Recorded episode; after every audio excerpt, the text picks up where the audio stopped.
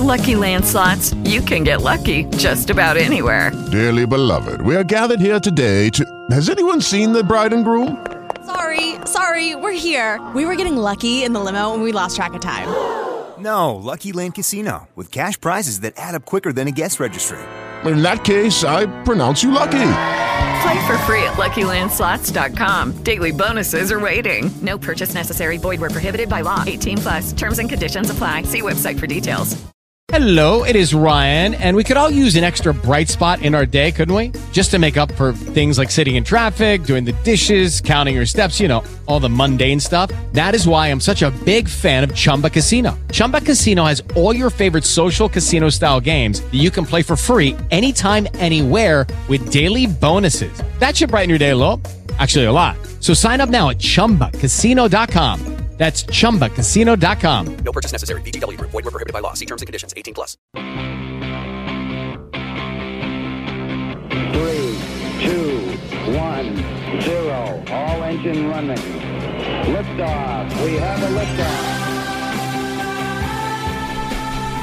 Why, hello there. I'm back. Sorry about Friday. Oh boy, it was logistical nightmare. Um, so we got some news that is somewhat happening now that we need to get to. Sam Nunberg has been on with Jake Tapper on CNN, making all sorts of news here about his refusal to testify uh, to the Mueller investigation. It was a bizarre interview. I mean, listen to this. Operate should I spend 80 hours going over my emails, Jake? If it were me, I would. I mean, if you're just asking my opinion, just because it sounds like a pain, but he is the special counsel and he does have the, But why the long do I arm of have the to law. produce every email? I talk to Steve Bannon and Roger Stone eight times a day. Do you know what I mean? Why do I have to go over it? Why do I have to pro- send them sometimes every email? Sometimes life and special prosecutors are not fair, I guess. I would I would cooperate were it me, but you know, I'm a different breed of cat. Sam, thanks so much. I appreciate Hey, it. my, Jake, I'm Jake. I'm definitely the first person to ever do this, right? Say that again? I'm definitely the first person to ever do this. Flat out say I'm not cooperating. Uh, you're the first one I've ever spoken with. Uh, How just bizarre is that? Um, somewhat erratic behavior. So he's refusing. Uh, he also on CNN i- is alleging that the president may have done something in the election. Now, I, I wouldn't take him at his word on that. It it, it sounds uh it, it sounds very odd. So here here's what I'm thinking. This is my theory. And it is solely my theory and I don't have anything to back it up with, so it, it is it is my opinion eh, without any foundational anything other than is it not curious that he tells Jake Tapper not I talked past tense but I talk 8 times a day to Steve Bannon and Roger Stone. Well, what does Roger Stone have to do with anything? He was never connected to the president's campaign directly. What does it have anything to do with Steve Bannon, who was late to the campaign, unless he's trying to use calling in to CNN like this as his lame attempt at signaling to them? Is he saying the president may have done something? This is essentially, it sounds to me like Sam Nunberg uh, trying to telegraph to these guys that they need to help him out or else. Um, that he he's a young guy. He doesn't have a ton of money. He doesn't have the money to pay lawyers for this sort of thing. And this sounds like it is a I'm going to spill the beans on all of you guys unless you guys come up with the money to set me up with a good lawyer. Again, this is total conjecture on my part. But it just very, very curious to me. He goes on television today. He says this uh, implies that he may know something about the president uh, doing hanky panky in the election, uh, that he talks to Steve Bannon and Roger Stone eight times a day. Uh, and that is a the the bail me out or else uh, you're going to be bailing water. I just it was a bizarre interview. You're going to refuse to cooperate with the special counsel. You will get arrested and go to jail. Uh, the Mueller investigation, they don't play They, he doesn't play. He's the former director of the FBI. Uh, you, you say you don't want to testify, they will make you testify. Uh, and this just, it seems to me like this is all a telegraphing of I'm not saying anything, but I know stuff. And please, guys, y'all need to help me financially with a lawyer. That's just, uh, again, conjecture on my part. Okay, anyway, it's Erick Erickson here on WSB. The phone number 404 872 0750 1 800 WSB Talk. We got Stacey Evans coming on the show at 7 o'clock tonight from 7 to 8. We'll be here till 8 o'clock tonight. Can we talk about tariffs for a minute? Folks, the President of the United States seriously risks a recession that undoes all of his economic gains as president and that is not a good thing. A tariff is a tax. And who pays the tariff? It is not the foreign government, nor is it the foreign company. It is you. The cost for your six pack of beer will go up because aluminum is going to be taxed, and that tax is going to be passed off to you. The ammunition you buy for your guns the cost is going to go up. Your guns, the cost of your guns, they're going to go up. Your car price is going to go up. All of these things are going to go up. In fact, the gains that you have seen from the president's uh, tax reform package could, in many cases, be completely offset by the tariffs. Because again, the, the companies are going to pass the cost off to you. And the president says he wants these tariffs because he wants to make America great again by propping up the American steel and American aluminum industry. But he's not going to. Do you know why? Because in many cases, the cost of the products aren't actually going to go up so much that it would make it more lucrative to buy the American product. So in a lot of cases, these goods will still be uh, will still cost left they'll it'll cost less and as a result of it costing less, even though it costs more than it did, you'll still buy the foreign product. So you're not actually helping the American business. But then what happens? Well, the American businesses are going to get tariffs placed on them by the foreign governments. The European Union is already saying that eh, they're going to raise tariffs on American products. So the president's saying, well, then he's going to raise raise rates on European goods. I mean, this is a trade war. The president is saying he's going to start a trade war while he's saying we're, we're, we're going to avoid a trade war. The way you avoid a trade war is you get a bunch of other countries together and say, we're all going to do this together so that you can bring people to the negotiating table and negotiate. What the president is doing is saying, I'm going to raise tariffs in the United States, and every other country on the planet is saying we're going to respond by hurting American business. Economics 101. You know, people on the left and people on the right, it, there's fairly unanimous opinion, except from the fringe on either side, that tariffs are bad because tariffs raise costs for domestic consumers without actually negatively impacting the other side. The only way tariffs work is if it's a large number of countries coming in together to fight an unfair trade practice. Now, you may think it's an unfair trade practice, but is it really an unfair trade practice? In some cases, the Chinese have been dealing unfairly with this, but we've been betting a thousand win into the World Trade Court. So we're going to go to the World Trade Court and we're going to get hurt. We're going to get penalized as a nation. The Europeans are going to do this. Now, let me bring this close to home for you. Mercedes and Porsche Porsche for you purists out there. They're here in Georgia now. You've got Hyundai um, in Alabama and a, a part of it in Georgia. You've got Volkswagen coming to the south. The European and Japanese auto industry in Georgia, South Carolina, and Alabama is going to be hit hard by what the president is doing.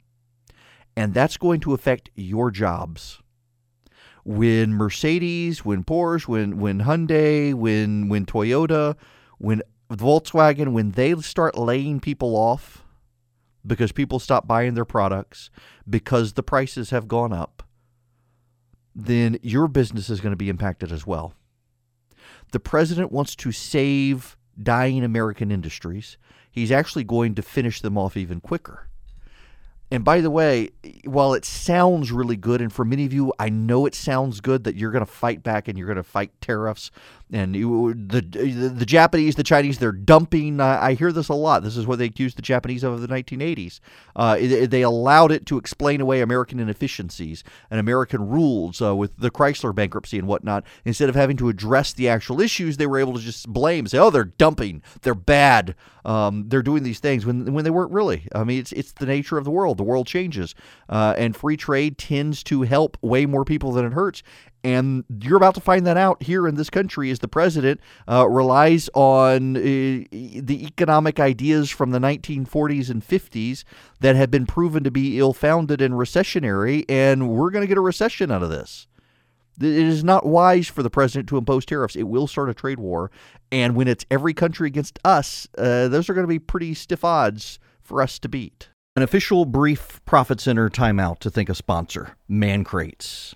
I'm drinking a beer, and it is in my custom pint glass with my name on it, my beer glass. I've got six of them, and I got them from mancrates.com. It is the website to go for the impossible gift person, the guy you know who you want to get him something awesome, and you're just not sure. You got a birthday coming up, you want something, you want to recommend someone go there to get something for you. Mancrates.com really is awesome. They've got stuff if you're into grills, if you're into home cooking, brewing, distilling, if you're into sports, um, uh, hunting, fishing, you name it. They've got a man crate for you. In fact, Man Crates has gifts for every type of guy it shipped in a wooden crate. You can go to my Instagram page and see the video of mine when it came. They even ship it with a crowbar. You pry it open yourself. It's really cool packaging. Hundreds of gifts uh, gift options. So finding the perfect man crate, it's really simple.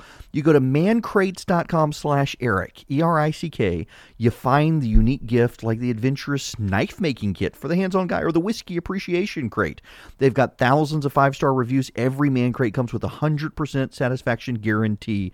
I love my beer glasses. They even when they shipped them to me, they shipped beer nuts and uh, peanuts, you name it. Um, got great little gifts. Had bar snacks for my friends when they came over. So tell your wife, your girlfriend, your mom, whoever you know who want you want a gift from them, or you want to get a gift for someone. Go to Mancrates. You'll get 5% off at mancrates.com slash Erick. Limited time offer, 5% off right now at mancrates.com slash Erick. That's Mancrates, M-A-N-C-R-A-T-E-S dot com slash Erick. Thank you to Mancrates for sponsoring the show.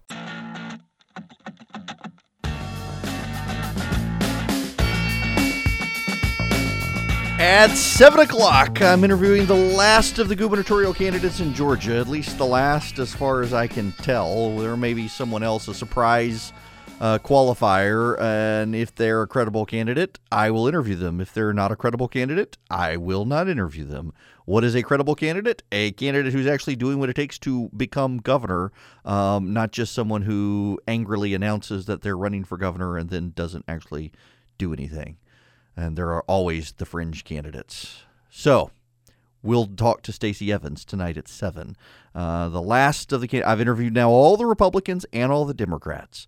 Um, now, we're going to move on to other stuff, including I, I listen. This is perfect because this is a short segment, so I can say everything that needs to be said about the Academy Awards last night, which there isn't a whole lot. It was boring. Uh, Jimmy Kimmel is ridiculous. He is so convinced that he has to go far left in order to to beat Stephen Colbert and Jimmy Fallon that he's done it. Um, it is hilarious, all the Me Too stuff. So you had Ashley Judd and Salma Hayek and, and uh, the other lady on stage last night to talk about Me Too. And it was not about sexual harassment, it was not about men abusing their position. Harvey Weinstein was never mentioned. It's like they completely revised what this whole controversy is about to now intersectionality which I have a hard time explaining what it is. It's it, it, it's it's basically transgenderism on steroids nonsense with uh, the gay rights agenda, the the transgenderism, feminism, all that, and, and it's a bunch of hooey um, postmodern nonsense where everybody has my truth instead of the truth, and that's part of the problem, is it not? They can revise what all, this whole controversy is about because it's all about me. It's it's not about the truth. It's my truth and my feelings. Um, that's why Hollywood is doing such a bad job making good films. I mean, for God's sakes, the, the, the movie that wins last night, Best Picture, was about a a, a fish sleeping with a disabled woman.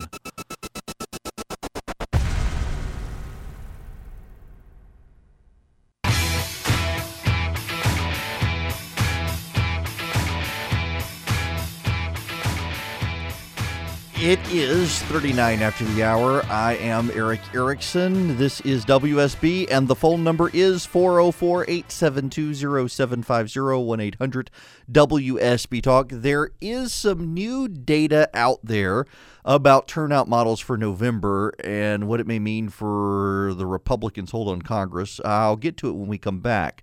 Um, I want to spend a little more time here, though, on uh, what Sam Nunberg did on CNN with Jake Tapper. He, listen, he was.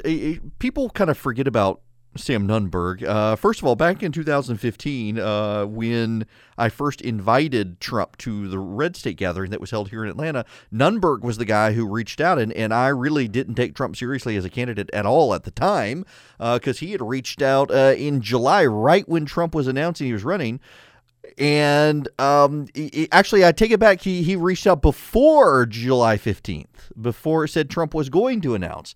Wanted to get him to the Red State gathering, and I, I ultimately he sent several emails following up, and ultimately I said sure.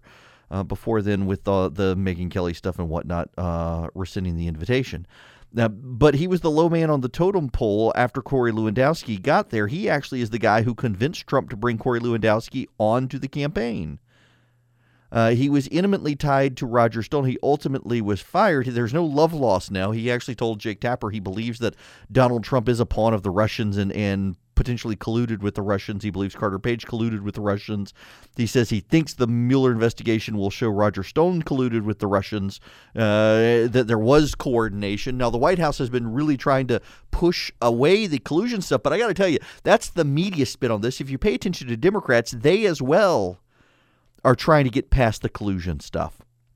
One, collusion's not a crime. I, I know many of you think that, and it's being talked about like it's a crime, but collusion is not in and of itself a crime uh, that they could charge the president with. There, there's uh, the president has every right the campaign has every right to reach out and work with others. The issue is if you work with the Russians um, using foreign influence to shape your election, um, the underlying acts that were done could be criminal, but the collusion, you could get a conspiracy out of it, but not necessarily collusion. The Democrats, though, have abandoned the collusion narrative.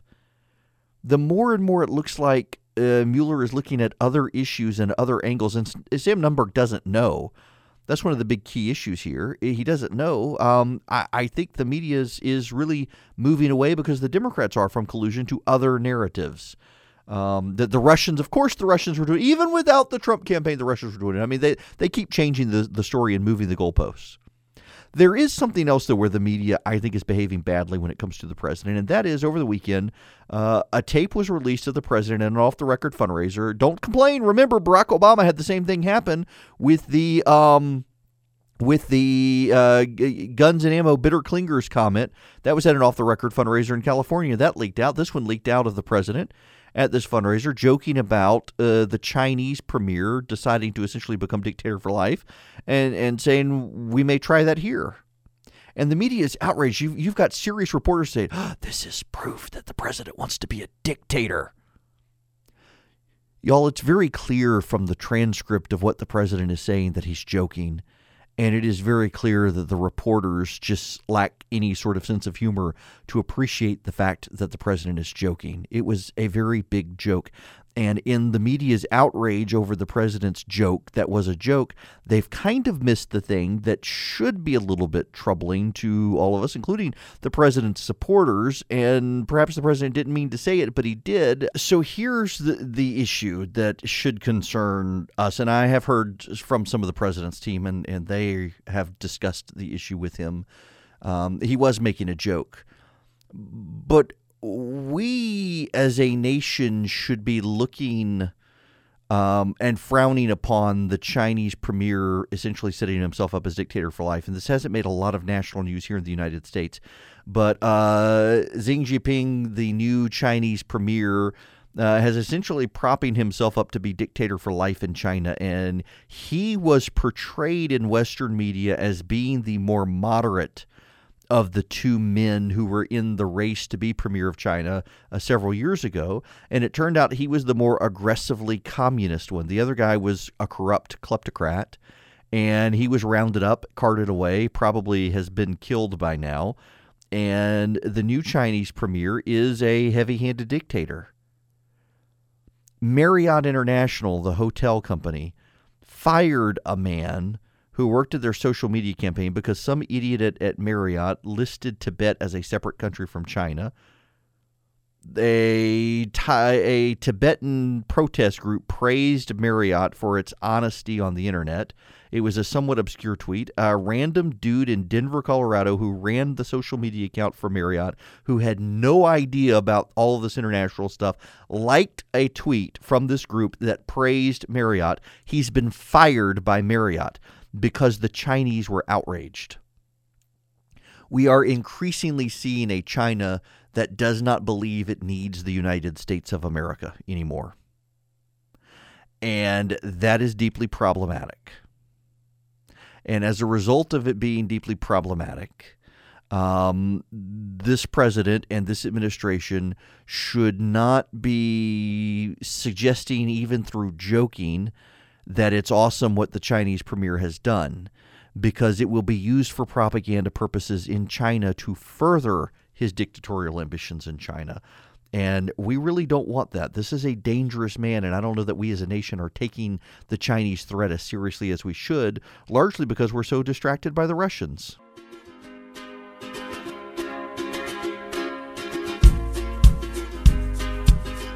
I would like to, since they're local, um, there's a, there are a lot of stories today about the, the news ratings. I'm actually on a bit of a, a tweet storm on this um, and want to talk about it. But there is a Republicans are kind of laughing, they're ridiculing Jim Acosta. He hasn't gotten questions at the White House. I wouldn't and take questions from Acosta. I and I, I wish he would go about it differently. I think that he looks way more partisan than he should um, in some of the questions he's been asking of late. I, and I think he's a great reporter, by the way. I, I know Jim Acosta and, and, think the world of him, but I, I, I think the performance art in the White House um, press briefing is, is unbecoming of him personally and of CNN.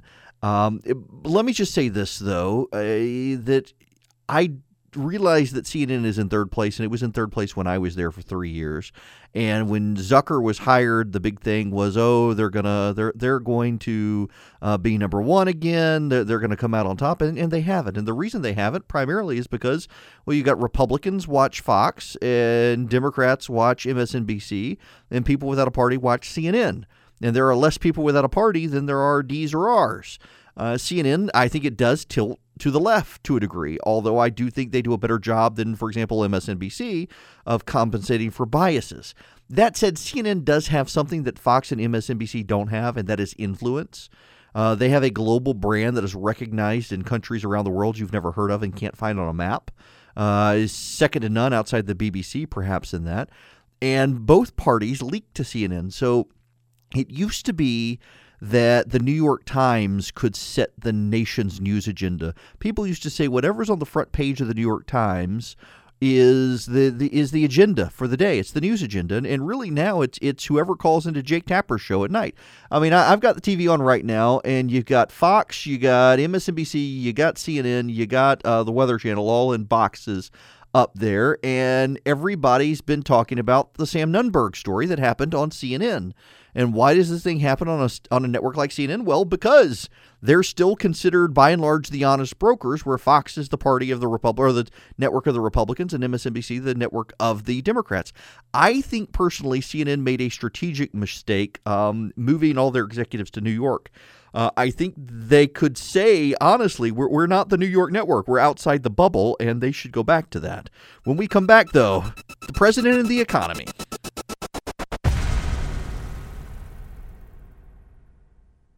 Welcome back. It is nine after the hour. I am Erick Erickson. This is WSB. The phone number 404 872 0750 1 800 WSB Talk. I will be interviewing Stacey Evans at the top of the hour. Yep, you got me for three hours tonight. Uh, so stick around. She was the last candidate running for governor um, that it looks like I will be interviewing because it doesn't look like there will be any more um, candidates qualifying uh, who meet the parameters. We we did set parameters because you know there are always those uh, fly by night candidates who run for everything, put themselves on the ballot, but then I mean, they don't even raise any money, so we did put as our criteria money limits and whatnot uh, to interview them. So if you want to go raise five hundred thousand uh, dollars running for governor, uh, then maybe I'll interview you. But otherwise, don't hold your breath. Now, I want to shift gears from the substance of, of the president's policies on tariffs and whatnot into some practical considerations. Having spent a few days in California, my goodness, the left in California is really mobilized against the President of the United States. But it doesn't matter. And it doesn't matter in large part because uh, where the left is most energized, they happen to tend to be already sizably Democratic seats. What is going on in the rest of the country, though? Here's the thing. I think some of you, and, and I know because I've encountered some of you, and you or you call into the program and you vehemently disagree, you do not believe, you do not see, you do not feel that there is a Democratic wave coming, and and you you were right about Donald Trump winning in 2016. You're going to be right about this. Um, I think the data, historic data, suggests otherwise, but I think the on the ground data right now suggests otherwise as well. Before you before you get mad and cuss me out and, and vent on Facebook, listen to all of this though, um, because there is a twist here. I think we all need to understand. I do think a Democratic wave is coming in 2018. I think Republicans need to be prepared to lose the House. In fact, Republican strategists involved in the House races have already told me and others that they are in mitigation mode. They are not in preserve the House mode anymore. They've given up on the idea that they will keep the House. Paul Ryan is is thinking he is on his way out of the Speaker's office. Um, the senior Republican leaders are preparing for life in the minority as we speak. They think they lose the House. The question is by how much, and they are in mitigation mode. And I don't know that there's a lot that Republicans can do to be in mitigation mode uh, because the wave is strong. Why is the wave strong? This is what you need to understand. In Republican districts, in R plus five districts, that meaning Republicans have a 5% ballot advantage on the ballot the Republican base, by and large, is supportive of the president, but not of Republicans in general. And of those Republicans who are not supportive of the president, they are very likely to go vote for Democrats, in particular suburban women. Now, don't don't waste your time calling when I say things like that, uh, suburban Republican women are down on the president, willing to vote Democrat. Inevitably, we're flooded with phone calls from angry Republican women saying, No, they're not. I'm a Republican woman and I'm not turned off on the president. I'm going to go vote for him. I'm not talking about the exceptions, I'm talking about the rules. And just because you are an exception to the rule does not mean you are the rule. That, that seems to be one of the, the, the, great mysteries of, of postmodern America, where everybody thinks the exception is the rule now. So, where you say, for example, a two parent nuclear household uh, is the most stable way to raise kids, you'll inevitably get the angry single parent or the angry uh, gay adoptive parent calling in to saying how great their kids are doing, therefore you must be wrong. No, you're the exception to the rule. You're not the rule. The rule still applies. And the same thing happens here that suburban Republican women have turned on the president. Again, though, before you get angry with me for saying this, just listen to my point because there is a point to be had that I assure you you will like. So we are seeing this phenomenon. Now, let me give you a, a new data point in this. In early voting in Texas, early voting is up 110% among Democrats. Republican early voting in Texas is not up in any statistically significant measure. Democrats are very fired up, and Republicans are starting to look at seats that are R plus five and less, that is R plus one to R plus five, and they're thinking these are seats we could start losing. That you could see a surprise in a Rob Woodall district, for example, in Gwinnett County here in Georgia, where he loses uh, in a Democratic wave. And those become the new swing seats in this environment where Democrats are highly energized in districts that are between R plus one and R plus five uh, to make a difference. And that means Republicans are going to have to spend a lot more money defending those seats, so they don't have the resources necessary to defend the real swing seats. And there are enough real swing seats to hand the Democrats the House. That's why Republicans are in mitigation. But there's a problem for the Democrats, and this is where I wanted to get that even if the Democrats take the House, which seems likely, it seems to me that they increase the odds of President Trump's reelection in 2020. That, in fact, I think if the Republicans were to somehow miraculously keep the House, um, it, it, would not give the president an advantage that he would have in 2020 by having the Democrats control the House of Representatives. You see, the Democrats are beginning to eat their own over very liberal social policy. They are coming after Democrats who are not down with the gun control agenda. They are coming out against Democrats who are not down with the transgender agenda. They are coming out with Democrats who have pro business sympathies, who are not dyed in the wool socialists.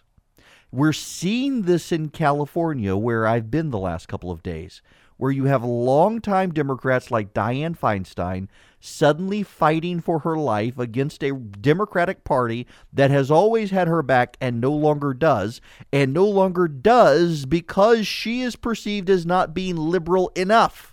I mean, we're talking Dianne Feinstein here a liberal's liberal, the original gun control advocate in the United States Senate, the woman who led the fight for the assault weapons ban. Because she does not want to ban all guns, she is now uh, someone who must be purged from the party. Because she wants tax simplification, she must be purged from the party.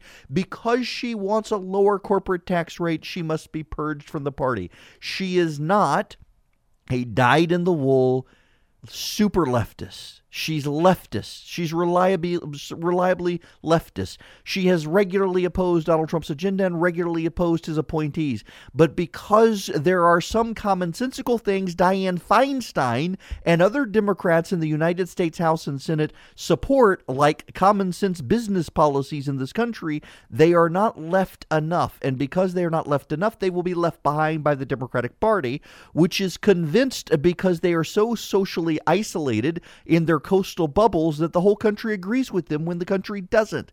And in taking power in the Democratic Party, they risk for themselves the reelection of Donald Trump as the entire country looks at these people and says, oh my God, the Democrats really are the wackadoo anti American leftists we always thought they were. And the public will race into the embrace of Donald Trump. So, a personal note here. I feel like I've caught up on all the big news. A, a personal note here uh, and I mentioned it a little bit at the end of December, but it's now been made official by a press release that was released in January and only made its way through the bureaucracy to be actually publicly fully released last week. Um, I will be here through 2020, through the 2020 presidential elections. I have signed a long term contract with this here radio station to continue to get you home in the evenings or wherever else they may put me on radio long term. But I will be with Cox. I would not want to work at any other radio company in the nation. Um, many of them are on hard times right now through a bunch of decisions, uh, many of them poor decisions they made. Uh, I, I, do think that uh, the Cox Media Group has the best set of radio, TV, and newspapers uh, in the country. So I'm delighted to be able to work here, proud to work here uh, very much like this company, and very fortunate to have found my way here purely by accident with no prior real radio experience. Um, so yeah, it was in the trades at the end of last week, and uh, appreciate all of your support and listenership and kind words, and um, ready for more exciting times here in the run up to 2018 and 2020 in the election. Now, when we come back, I want to pivot to something we, we occasionally talk about on this program. It is not political, except in some ways it has become political. Uh, it, it is it is personal, but it's it's public. It is just it's worth exploring because I know many of you. I encounter you, and, and you're demographically. Um, many of you, your 30s, 40s, you got kids. Uh, they're in school. You're grappling with things, and the deteriorating culture in schools around here, and just uh, my my wife and I have been struggling with this for a while with our kids, and we made some decisions. And I have learned over the years that in talking about these things, um, they sometimes prove useful for you guys as well. So we'll explore. Yes, I'm leaving it intentionally vague. It's not so much a tease as I don't want to say something and start idle gossip that gets misrepresented or distorted or soundbited when I don't intend it to. So you'll have to stick around and listen when we come back. And then again at the top of the hour, uh, Stacey Evans, Democrat running for governor, had a fascinating conversation with Stacey Abrams, the other Democrat. So the two Stacey's running for the Democratic uh, nomination here in Georgia. I will talk to her at the top of the hour. And in the meantime, come back and listen to what I'm going to say that I'm not going to tell you what I'm going to say because I don't want to take it out of context. Okay, so let's talk real life and not political news for a little while. Um, we've talked to the kids and we we've just we've been in a real struggle i think um, with schooling and, and where to send our kids to school and we decided to move them to a different school and we love our school and, and that's why i didn't want to tease it because i don't want anybody to to to hear me and, and think i'm saying anything bad about our present school it's just it's it's it's not for us we've decided after six years of our oldest being there uh, three years of our youngest. It, it just it, it's we need to to move somewhere. I think that is more culturally in sync with us. And what's so interesting about it is that in in dealing with some of the issues we've been dealing with in, in cultural stuff, and I, I guess I should lay out the cultural stuff. Um, we send our kids to a, a, a, private Christian school, and my belief is that um, the outside culture is is shaping the culture that our kids are in more than uh, the faith element is. And uh, we want our kids to be somewhere that is a little more sheltered from the outside culture. Uh, and we've got some friends who disagree with us who think we're, we're putting our kids in a bad spot. But, you know, I had this discussion with some friends of mine earlier, and I disagree with the parents who say they want their kids to be salt and light in the world because they're still kids. They're still shapeable. They're still formable, uh, and they're still as much subject to outside pressures as as as other kids are. And I want my kids to be where they do get a, a very solid moral, religious foundation for when they do head out into the world when they when they are challenged as I don't want them and need them to be salt and light right now I want them to absorb the salt and light of others and we love our school. We love the teachers, but it just culturally, I, I think we're we're ready to move somewhere where our kids stay kids a little longer. Uh, and part of the problem that I see in a lot of schools these days, public and private, is the teachers are kind of helpless to the culture around them. And if you're in, for example, a private school, if you're if if everybody can come in who can afford it, um, you're going to bring in people who don't necessarily share your values, and you risk uh, their values shaping your kids as opposed to your kids and their values shaping the outside. And it's such a difficult problem. And and um, our it, our kids have been getting one of the greatest educations um, they could possibly get, and I look at friends of mine who are sending their kids to different public schools in the area and talk to the teachers at those schools, and I feel so bad for the modern American teacher. Listen, there are really bad teachers out there. There are. Um, I've had some terrible, terrible teachers. Uh, when I moved back to Louisiana to a public school, I had just some awful teachers, but I had some really good teachers too. And I feel bad for the good teachers who more and more are graded themselves based on how kids in their classrooms do on standardized tests. And in many cases, they, I mean, their kids are coming to school with a from a broken home, hungry, and they've got other needs beyond academic needs, and you're essentially holding teachers accountable for failures in a home. And I don't know that our public schools in this country are redeemable uh, in that sense. I, there is one solution, though, and I don't know that it's a solution anyone would adopt. So this is very outmoded and would never happen, but I think it is actually the only solution, and that is a, a real aggressive federalism model where local communities get to have their own standards, and even if their standards disagree with the politically correct or left wing standards of the day, they get to have them without pressure, without bullying, without boycott. And then at that local level, going back to a model of small neighborhood schools where your schools are giving up the athletics programs uh, and they're focusing on the educational programs during the day. Uh, so they, they may not have enough space to have the football field and the football team and the sports teams, but you've got a local neighborhood school where you've got uh, small groups of teachers with classes, uh, and you got the neighborhood is invested in the school uh, almost in a charter school methodology. I, I think we got to go back to when your kids are traveling all over uh, God's good earth to get to school in the the butt crack of dawn. They're tired. Um, the teachers are dealing with large class sizes. There's overwhelming bureaucracy, and the parents are absent.